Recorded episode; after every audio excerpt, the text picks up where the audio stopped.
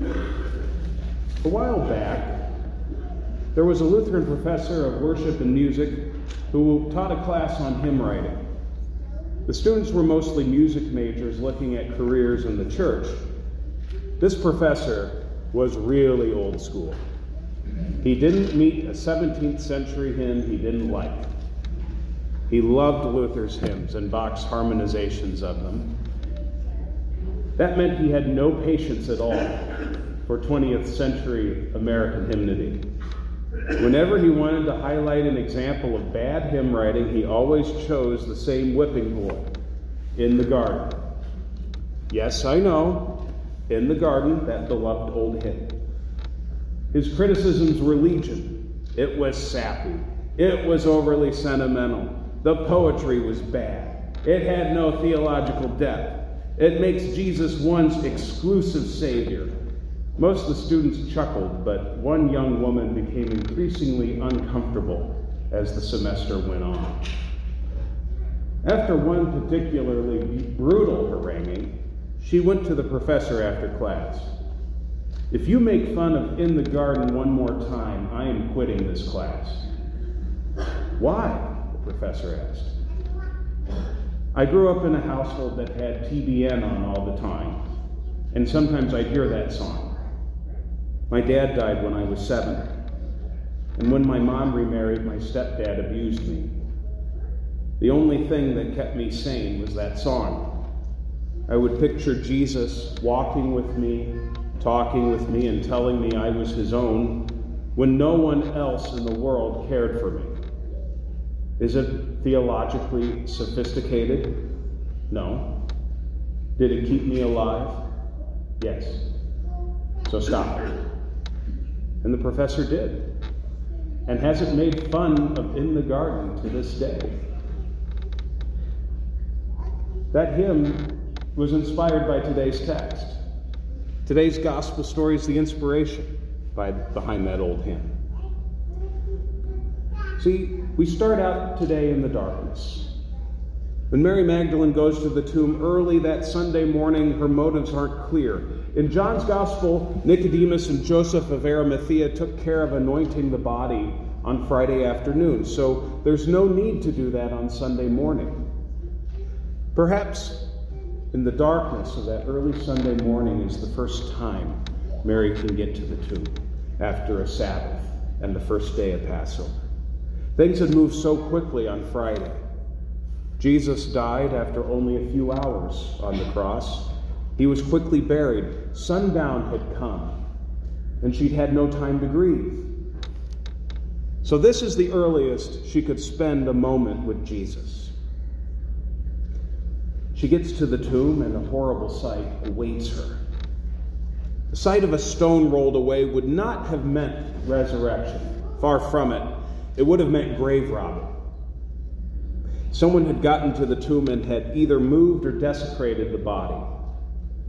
She runs without even looking inside and finds Peter and the unnamed disciple, the same one who was with Jesus' mother on Friday, the one you'll remember forms part of the nucleus of the new community Jesus forms at the foot of the cross. Foot race to the tomb that those two have might strike us as comical today, but in the trauma of the moment, I doubt either one of them were laughing. John does make sure to tell us that Peter is slower than the unnamed disciple, which is a little comical, I'll grant that, but, but they get there and they look in and they don't see any signs of grave robbing. What they see is even weirder than that. The linen wrappings are there, which no grave robber would have taken the trouble to remove. And the cloth over Jesus' face is neatly folded in its own place, as if Jesus got up after a nap, thought, I better make my bed, and put things away neatly before emerging from the tomb. But this isn't clear to either of them. John tells that the unnamed disciple believed, but understanding doesn't come with this belief. For as yet they did not understand the scripture that he must rise from the dead. Whatever kind of belief that this unnamed disciple has, it isn't a mighty fortress kind of belief. Far from it. It's more of a what just happened kind of belief. They can't make heads or tails of it. So they go back to their guest house, leaving Mary in the garden alone, crying, confused. So Mary, left alone again, steels herself, looks in that tomb. Two angels in white are there, and they ask, Why are you crying? Are they kidding? Why are you crying? Why do they think she's crying? Maybe this is a way of asking, What are your tears about? But it seems pretty obvious why Mary is crying. Her Lord, her friend, Jesus is dead. And now the body is nowhere to be found. But then suddenly Jesus shows up. And she doesn't recognize him. She doesn't recognize him. So why? Does he look different? Is he dressed differently? Or is it, as I suspect, that seeing Jesus alive was simply beyond the realm of possibility for poor Mary?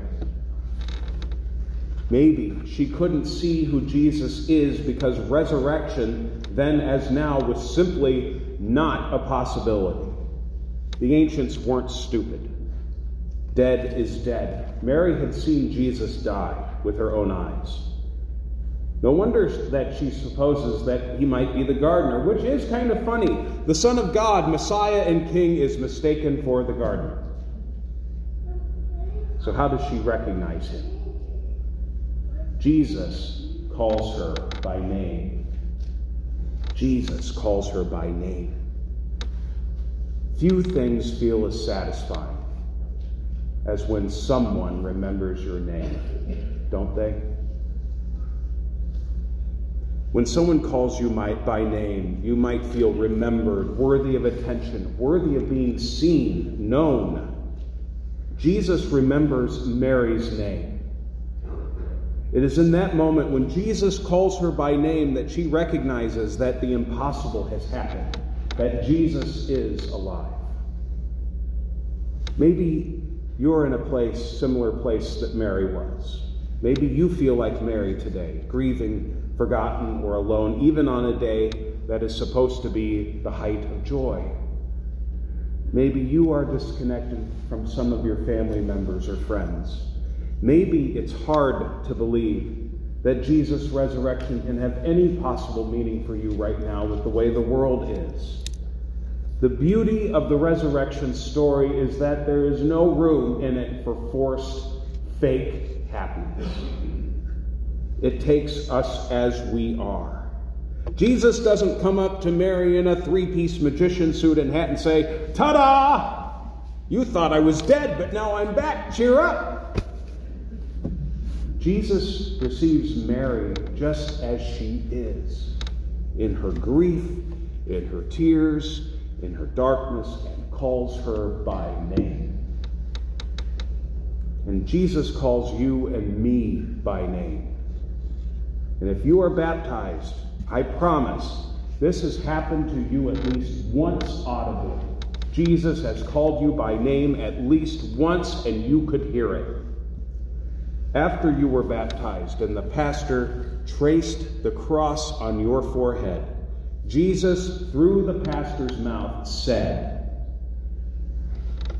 Amy, Natalie, Arden, James, Aiden, Littell, you have been sealed by the Holy Spirit and marked with the cross of Christ forever. Forever. Jesus, the eternal Word of God, knows each and every one of you by name as he knows me. In baptism, we become His forever. And so there is a place for an old song like In the Garden.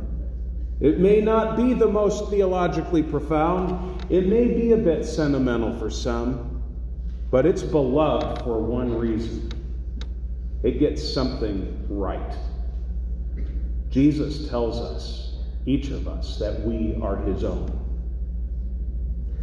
For closing prayer, I'd like, once the band gets back over there, and there isn't enough enough warning in this sermon to to tell them to get back, so when the band gets back over there, I would like you to sing the song's first verse and refrain with me.